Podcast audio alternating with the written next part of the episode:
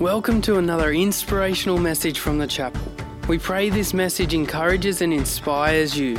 If you would like any more information, check out our website, thechapelcollective.com.au. Um, if you don't know me, my name's Jason. I'm going to be continuing on with our Going Deeper campaign, uh, um, and I'm speaking about Acts, and it's a really interesting passage. So let's pray and get into it. Dear Father, we thank you for your word. We thank you that you want us to know you and that you reveal yourself to us in all kinds of interesting stories and ways. And we just thank you, Father. And I pray for myself that you would help me to speak your truth this morning, that you would help me to cut through and, and, and really deliver um, a bit about your character this morning in the name of Jesus. Amen. Okay, so we're Going to study the interesting story of Ananias and Sapphira this morning. It's probably familiar to you. Um, and I'm going to read in a second from Acts chapter 5, verses 1 to 11. But just to fool you all, no, not really. Just to set a bit more context, I'm going to start a little bit before Acts chapter 5. And I'm going to start at Acts chapter 4, verse 32, because I think this is really illustrative of the story of Ananias and Sapphira. So, Acts chapter 5, but I'm actually starting at Acts chapter 4, verse 32. And it says this All the believers were, in one, were one in heart and mind. No one had claimed that any of their possessions was their own, but they shared everything they had. With great power, the apostles continued to testify to the resurrection of the Lord Jesus. And God's grace was so powerfully at work in them all that there were no needy persons among them. For from time to time, those who owned land or houses sold them, brought the money from the sales, and put it at the apostles' feet, and it was distributed to anyone who had need. Joseph, a Levite from Cyprus, whom the apostles called Barnabas, which means son of encouragement, sold a field he owned and brought the money and put it at the apostles' feet. All right, so now, and I apologize for the small text, we're going to read from chapter 5. And it says this Now, a man named Ananias, together with his wife Sapphira, also sold a piece of property. With his wife's full knowledge, he kept back part of the money for himself, but brought the rest and put it at the apostles' feet. Then Peter said, Ananias, how is it that Satan has so filled your heart that you have lied to the Holy Spirit and kept for yourself some of the money you received for the land? Didn't it belong to you before it was sold? And after it was sold, wasn't the money at your disposal? What made you think of such a thing? Think of doing such a thing? You have not lied just to human beings, but to God. When Ananias heard this, he fell down and died. And great fear seized all who heard what had happened. Then some young men came forward, wrapped up his body, and carried him out and buried him. About three hours later, his wife came in, not knowing what had happened. Peter asked her, Tell me, is this the price you, Ananias, got for the land? Yes, she said, that is the price. Peter said to her, How could you conspire to test the Spirit of the Lord? Listen, the feet of the men who buried your husband are at the door, and they will carry you out also. At that moment, she fell down at his feet and died. Then the young men came in and, finding her dead, carried her out and buried her beside her husband. Great fear seized the whole church and all who heard about these events.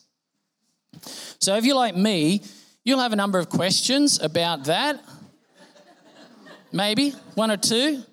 And we will get to those. What I anticipate um, are your questions because I have them as well. But before we do that, I just wanted to make a few comments about the text as, as it occurred to me when I read it uh, in preparation. The first is it's pretty clear that the early church was full of zeal and enthusiasm. Am I right? The, these totally sold out to Jesus. It's really inspiring to hear about, invigorated and energized by the tangible presence of the Spirit.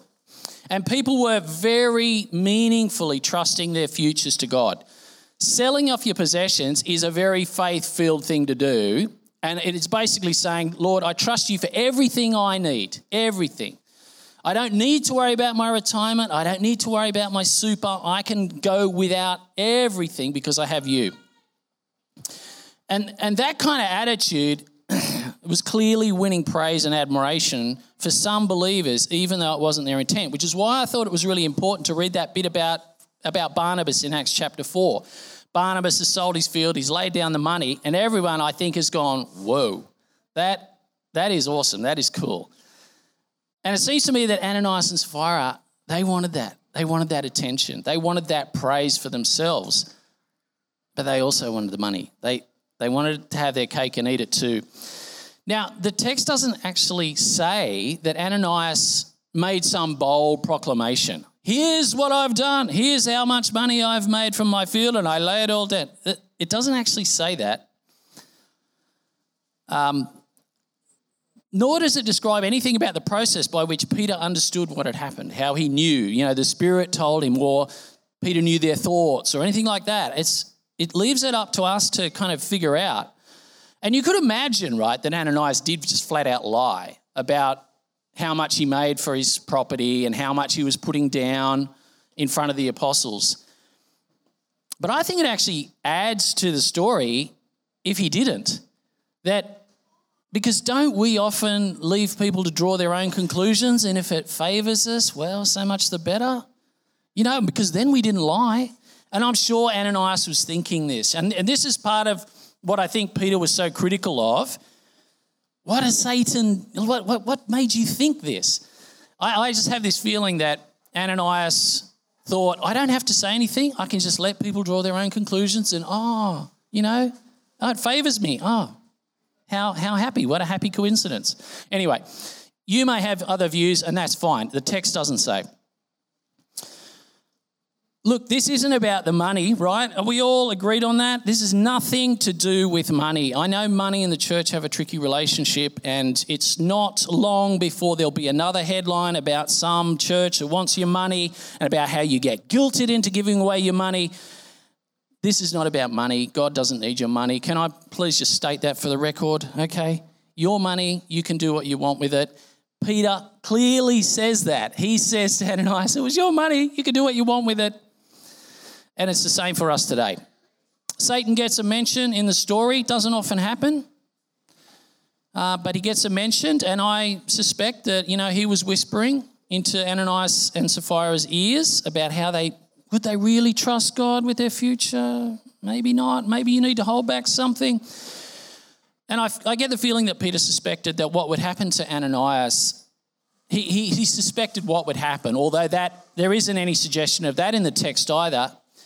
But he does seem quite certain of Sapphira's fate when he's talking to her, and he does give her an out. He's, he's really trying here for Sapphira's sake. She sticks to her story. All right, so first question Did God do this? Finger of God, zap. Um, maybe you notice the text doesn't spell that out. Ananias dies, Sapphira dies. Maybe one of those kind of James Cameron inspired TV documentaries would talk about how, well, they were old. They were a bit infirm. They had heart conditions. I think that's a long shot. I can't really believe it. I think this is supernatural. I think the text is set up to suggest that, that it's supernatural. So, therefore, I think the answer to my question is yes, I think God did this. Now, perhaps you think that is a hard thing to hear. It is a bit hard to hear God striking people dead. I, I, I, remember that reaction hearing that story from the Old Testament about how the guy reaches out his hand to stop the ark from moving off the, off the cart and boom, dead. And you think, wow, he's just trying to help. So God has history here. He's got, he's got track record. Um, I think it does jar us a bit. You know, in our comfort oriented society, we, we are tempted to reimagine God as somebody who exists to make things work better for us and to make us feel happier. That's not really how he describes himself in the text, though. So let's just take a note of that. If it was God, why aren't more people dying in church all over the place?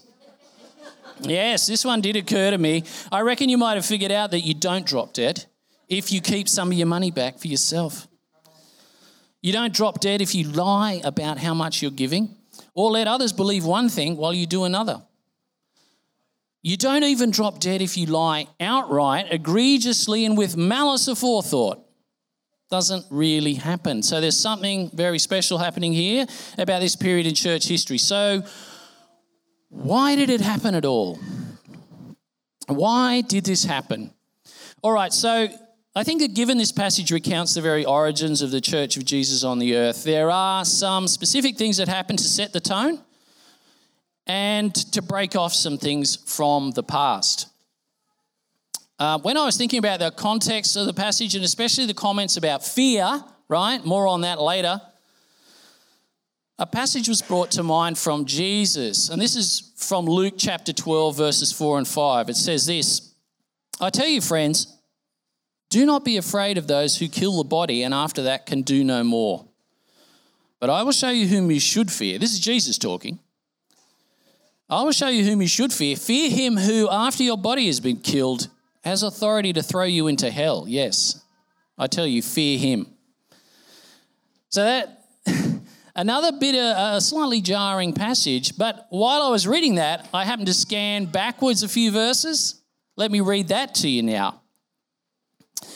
So this is Luke chapter 12, starting at verse 1 instead of starting at verse 4. Meanwhile, when a crowd of many thousands had gathered so that they were trampling on one another, Jesus began to speak first to his disciples, saying, Be on your guard against the yeast of the Pharisees, which is hypocrisy. There is nothing concealed that will not be disclosed, or hidden that will not be made known. What you have said in the dark will be heard in the daylight, and what you have whispered, even to your wife, in the ear in the inner rooms will be proclaimed from the roofs. I thought that was amazing. I thought, okay, God, yep, I get it. I, I'm getting the message. As we all know, Jesus reserved his most stern criticism for the scribes, Pharisees, and religious leaders, and especially concerning their tendency to give value to the external with no regard to the internal. Matthew uh, chapter 23, Jesus declares seven woes on the teachers of the law and the Pharisees. I'm not going to read them all. Just a few from verse 25. Woe to you, teachers of the law and Pharisees, you hypocrites! You clean the outside of the cup and dish, but inside they are full of greed and self indulgence. Blind Pharisee. First, clean the outside of the cup and dish. Sorry, the inside, not the outside. First, clean the inside of the cup and dish, and then the outside also will be clean. Woe to you, teachers of the law and Pharisees, you hypocrites! You're like whitewashed tombs which look beautiful on the outside, but on the inside are full of the bones of the dead and everything unclean. In the same way, on the outside you appear to the people as righteous, but on the inside you are full of hypocrisy and wickedness. So I hope I don't have to tell you that there that these few verses mirror dozens of Old Testament examples of God's anger at the Israelites outwardly religious behavior, like Hosea 6 6. For I desire mercy, not sacrifice, and the acknowledgement of God rather than burnt offerings. God looks at the heart, not the outward appearance. This is a deep theme of the entire Bible. And by making an example of Ananias and Sapphira, God is emphasizing the importance of this for the new church. Gosh, the time goes so fast. Is that clock accurate? Okay, sorry. All right, what about what about the fear part? You might be thinking. What about the fear? I, I do think it's slightly ironic. If you were here last week in the 10 o'clock service, Bron, Pastor Bron made a point of this. And I think, I think this is great. She's stitching me up here. She gets to preach about how there's 365 verses in the Bible that say, do not fear. And then I get up and I have to talk about how great fear sees the church, and God specifically did it. So uh, I get it. I get it. But, but we do know, don't we, that the Bible talks about appropriate fear of the Lord. The fear of the Lord is the beginning of wisdom, Proverbs 9, verse 10. Continue to work out your salvation with fear and trembling, Philippians 2, verse 12. And so worship God acceptably with reverence and awe, for our God is a consuming fire, Hebrews chapter 12, 28 and 29. So I hope, I really hope you're not fretting about this revelation of God's character. It, it might appear to you as a contradiction of course, He loves us, and He demonstrates that love through Jesus' death on the cross. Of course, He is merciful and gracious, not willing that any should perish, but He is the ultimate power in the universe, not just the galaxy, right? The universe and beyond, to whom every knee will bow. Anyone that's ever been as a child thrown into the air or crunched, crushed in a friendly rumble with their father knows this mix of power and love. Quoting C.S. Lewis from The Lion, the Witch, and the Wardrobe Aslan is a lion, the great lion. Ooh, said Susan. I thought he was a man. Is he quite safe? I shall feel rather nervous about meeting a lion. Safe, said Mr. Beaver. Don't you hear what Mrs. Beaver tells you? Who said anything about safe? Of course, he isn't safe. But he's good. He's the king, I tell you. So, the proof of the pudding. You might think that following a headline that read something like parishioners die after dodgy tithe, that the numbers might have leveled out. People might have felt a bit nervous and kind of ghosted the church from then on. Gone into gentle decline as they admitted they were a bit freaked out. The exact opposite happened.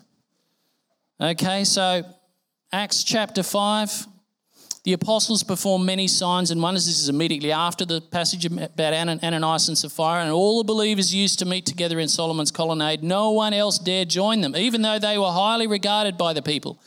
Nevertheless, more and more men and women believed in the Lord and were added to their number. As a result, people brought the sick into the streets and laid them on beds and mats so that at least Peter's shadow might fall on them on some of them as he passed by. Crowds gathered also from the towns around Jerusalem, bringing their sick and those tormented by impure spirits, and all of them were healed. This was the message the church needed at the time. Nipping in the bud any threat they might slide back into their old ways of pretend of, of, of the outward working out of religion. So finally, consider your own hearts. There's no threat of dropping dead here, okay?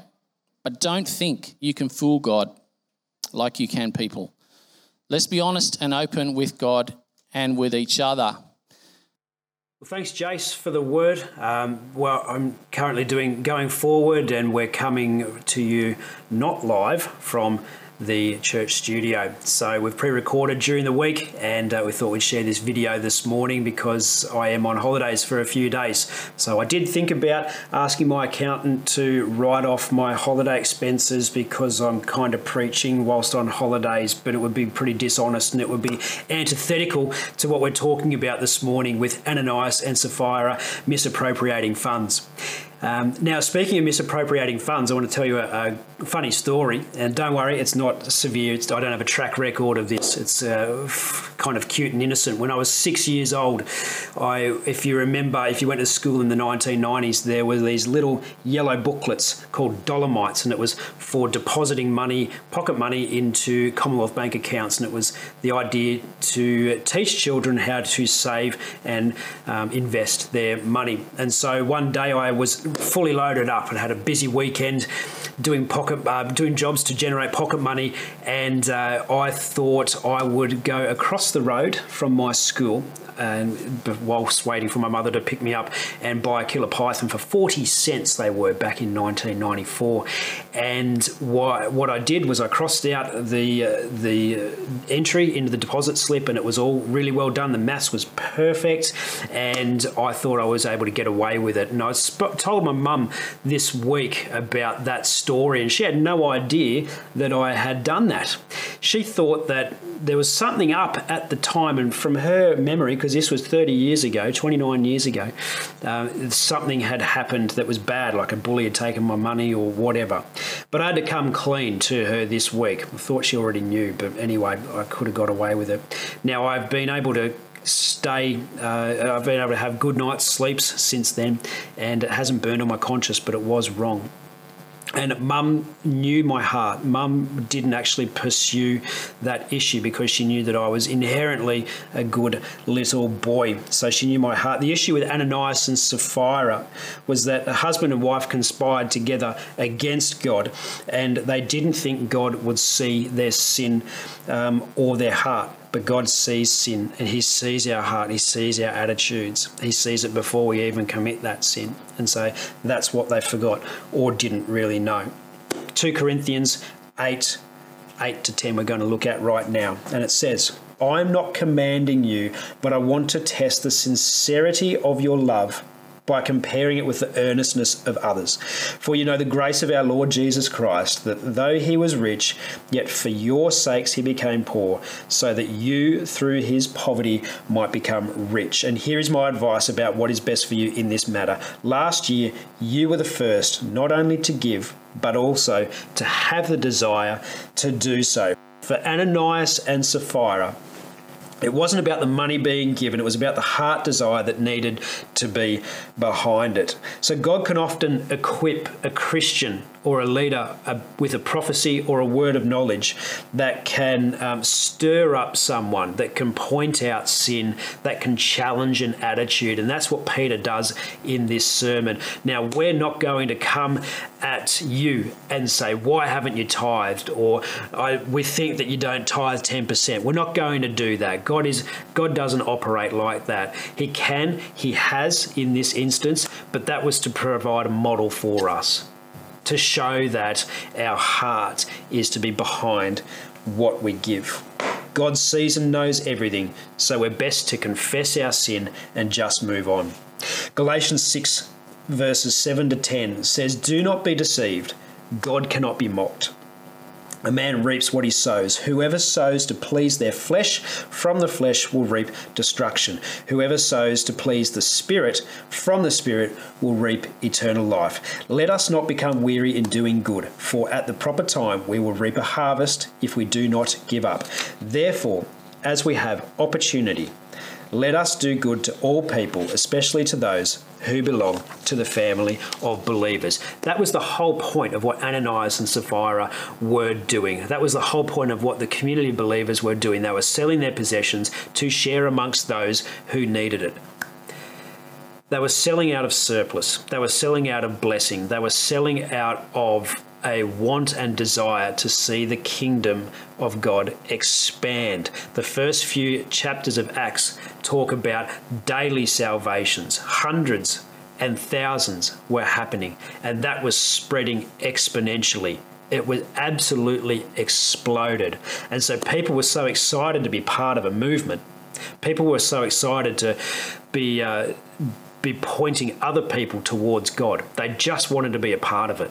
And now we want to replicate that in our life, in our community, in 2022, in Tamworth, and wherever else um, we, we are called to be. Um, we're called to help each other towards God. That's the whole point. Money is just a vehicle for that. Time is just a vehicle for that. Your prayer life is a vehicle for that. I remember 10 years ago being uh, on a on a mission trip in the in the hills of Uganda in Africa, and uh, it was a beautiful green place, but very simple agrarian life. And we had a five hour church service that we had to run. I'm not going to stretch that out this morning to five hours, um, but that's just the way they do things. People would come from near and far. They would walk up to four hours to get to church. So the pastor there would run church for five hours so that people would get their bang for buck. Part of the service was that they had like an open mic confession time, kind of like a stand up comedy gig at a pub, but for confession of sin. And so the Sunday school um, had a, a program where the kids would get up in front of the whole congregation in a line and they would pass the microphone along. And it was really cute. And I remember this little boy probably would have only been about four or five.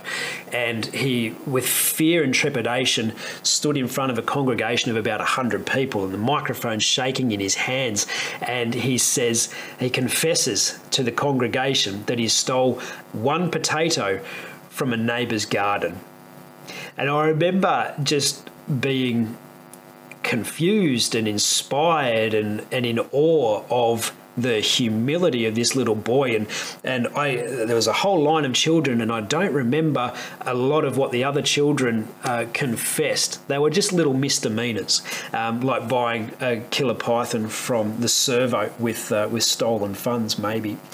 Um, but what I loved about that is that this little boy through humility confessed his sin and the whole church clapped and they roared and they just went behind, they got behind this boy and supported him and encouraged him and he gave this wry little smile and he went all bashful and um, and the and the church had a, a practice of sharing a meal after the five hour church service so that people would be carb loaded and ready to go back to uh, their respective villages four hours away by foot that was community that was modelled to me.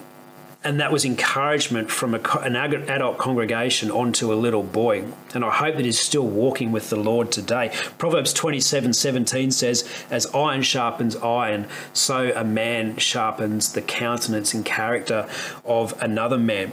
In becoming Christians and joining the movement, Ananias and Sapphira wanted to be part of something bigger, but ironically, through their actions, they diminished the greatness of God.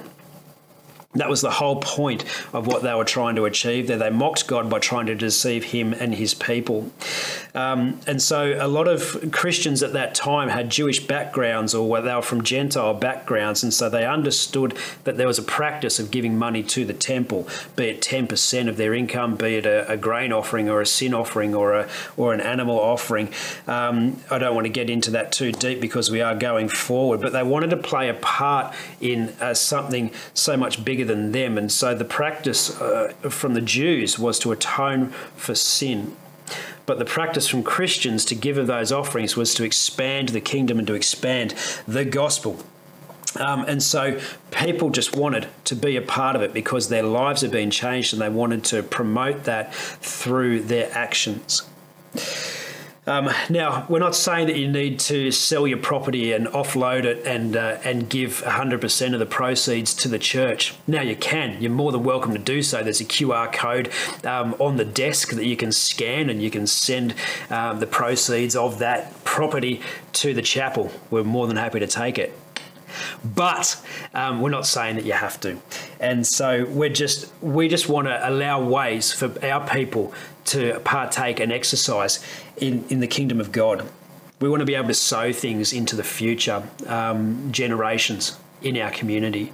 We want to be able to encourage people, one another. That's why we have reflection. That's why we've just had reflection time um, around your table, so that we can encourage one another and uh, and find out more about what's going on um, in your life. We want to be able to have people in lounge rooms, in connect groups, all through the week to be able to refine our faith and to become better humans and more effective Christians in our community. And so today, for all of us that call the chapel home, for all of us that call Jesus our Lord and Saviour, we have similar opportunities that the early church had to partake in a God movement.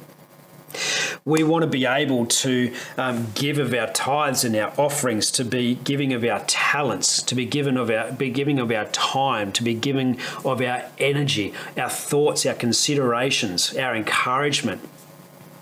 We want to be able to give all that to people in the community of Christ, but also out in the community of Tamworth. And so we want to, we're given all of this so that we can give away. We want to be able to, uh, we want to be able to quantify the love that we have for God and for people by giving away.